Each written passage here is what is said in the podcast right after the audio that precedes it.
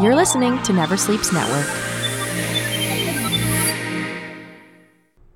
Ladies and gentlemen, it's Bilal Bakani at BilalV87 on Twitter, and I'm back with your SmackDown review, and it's Tuesday's last SmackDown ever, and I, for one, welcome our new Fox overlords who will be bringing SmackDown to Friday nights.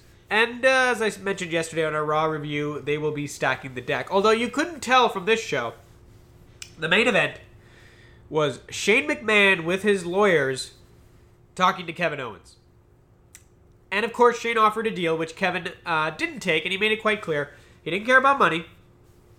All he wanted was to get Shane fired, and basically this came down to a loser is fired match, although Kevin's already fired. And it's not a Hell in a Cell match; it's a ladder match, and sort of uh, in a funny twist of faith, when Shane clearly said "You're on," uh, his mic was cut off. And the reason was we went backstage to talk to Becky, which I'll get to in a second. But man, oh man, what a lame way to end SmackDown. We certainly had teases of what was coming, it just did not live up. The second big storyline, which uh, did end up concluding the show, was Charlotte. Started with Charlotte looking for Carmella. Of course, R-Truth intercepted and hilarity ensued, but it was clear that Charlotte had no interest in the 24 7 title and that she was tagging with Carmella to take on Bayley and Sasha. Now, Carmella and Charlotte not being a real team, of course they lost despite R-Truth being ringside, which was hilarious. And as soon as the match was over, the women's locker room piled out because I guess there was some sort of immunity rule during this match that I, I didn't know about. And most of this was Fire and Desire and the uh, the Pirates or the uh, Warriors. And very funny to see R-Truth carrying out Carmella. And this made an interesting moment where we saw Charlotte having to go two on one against Sasha and Bayley, or so we thought until Becky Lynch finally decided to show up on SmackDown, even the score. And this looked like it worked quite well until SmackDown ended as they cut away from Shane before he could talk, or before we could hear what he said. Becky was backstage to end the show when Sasha attacked her quite viciously, and that became the final image of SmackDown on the USA Network and on Tuesday nights. Because even here in Canada, we are we have to move with you, Americans and across the world, to Friday. And I, for one, am quite happy that my Tuesday nights will now be free to. I don't know, do, but probably just be left alone, and also I can stop pretending to have plans on Friday. And I promise it's the last of my Tuesday jokes. Mandy Rose and Sasha Banks, no, Mandy, Mandy Rose and Sonya Deville were backstage getting ready for a match.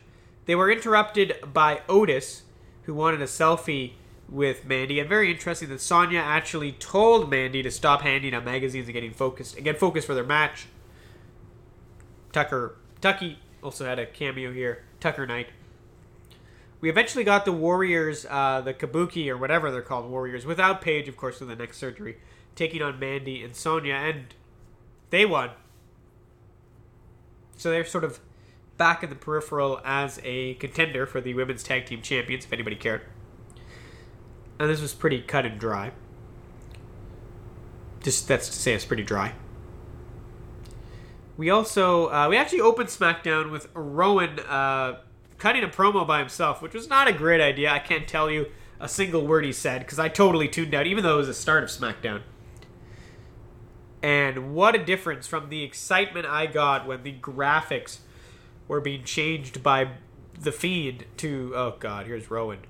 The video highlight package before did not help. Is you've seen it. Daniel Bryan came out. It's pretty clear he wanted a fight. So we had a match, and my first thought was where are Harper and Rowan? And of course, Harper showed up. I don't. I would assume it's a disqualification. I don't even know. Got involved. Roman made the save, and then they got on the mic and they sort of challenged him to a tag team title match. I could only assume at Hell in a Cell because they certainly didn't tease it for SmackDown next week. So so be it. I, I thought at some point they were promoting Rowan Roman and Daniel Bryan speaking to each other, but maybe they meant Rowan. I keep confusing these two names. They're way too similar. I probably should refer to Bryan and Reigns instead of Brian, Daniel, and Rowan. Roman. See, it's it's too too much of a problem. But I guess this is moving along, and I'm happy that Harper, who went on Twitter to complain about not having a T-shirt when there's a bunch of NXT shirts that have been shoddily put out, I'm glad that hasn't affected his status with the company. And we move on. There was a video package to promote Kofi taking on Brock Lesnar. We later got Kofi backstage with Michael Cole, which was less bizarre than when Cole did the backstage interview on Raw, and everybody's like, "Aren't you supposed to be a commentary?" Obviously, not a problem on SmackDown to this point. This was quite good. We also had Mustafa Ali taking on Shinsuke. I believe that last time this was a disqualification. This time, Sammy cut a great promo before, as always, and assisted Shinsuke, and I guess it isn't a clean win, but a win nevertheless. But obviously, I still think we are eventually going to get a title match with these two. For a moment, Sammy looked so healthy with from the neck injury. I thought Sammy was going to have the match with Ali, which is also an interesting prospect. Do Shin and Sammy eventually make a tag team run as well? Uh, I'm actually quite interested in that. Speaking of uh, former tag team uh, successors, Chad Gable came out to cut a promo on Corbin. And he got interrupted twice, which was sort of surprising. And not by Corbin, which was more surprising because you'd think this is an opportunity to push Corbin. No, Mike Kanellis came out. Gable beat him in a match, which was odd. And then Elias ripped Gable via song, which made more sense and was better. But what's going to happen next week? Is Gable going to be in some sort of three on one handicap match?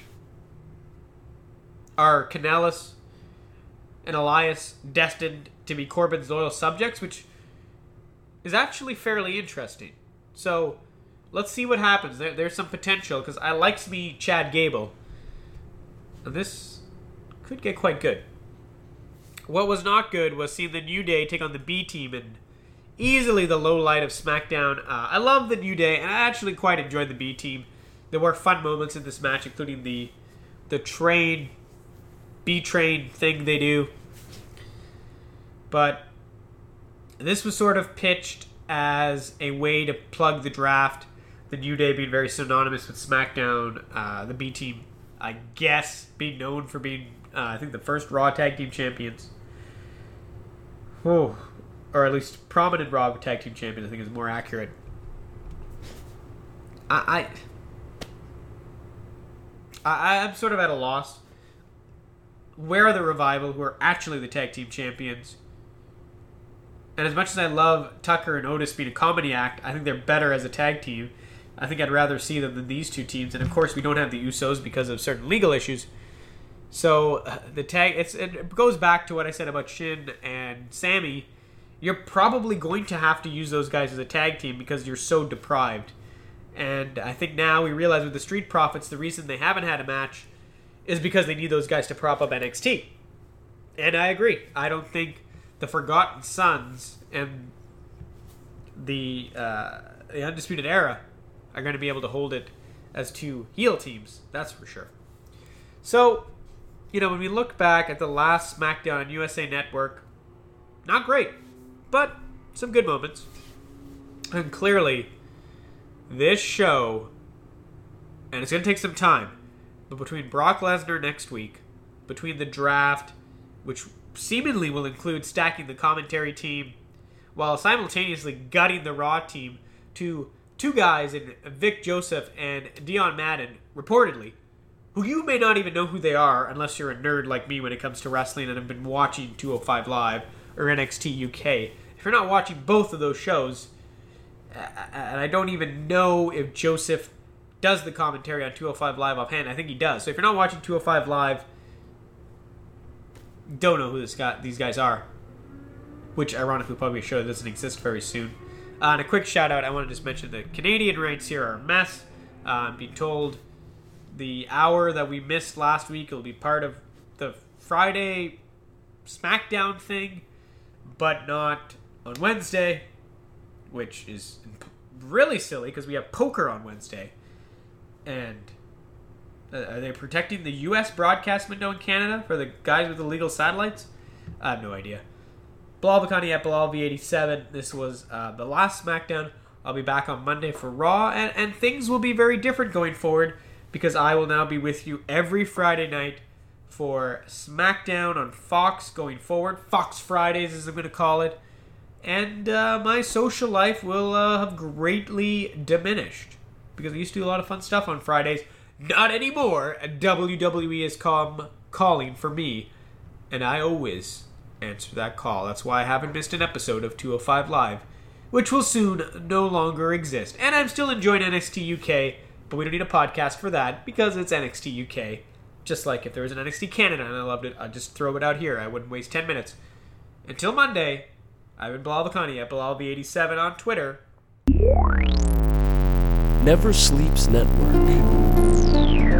This has been a Never Sleeps Network production, executive produced by Alex Ross. For more information and content, visit neversleepsnetwork.com.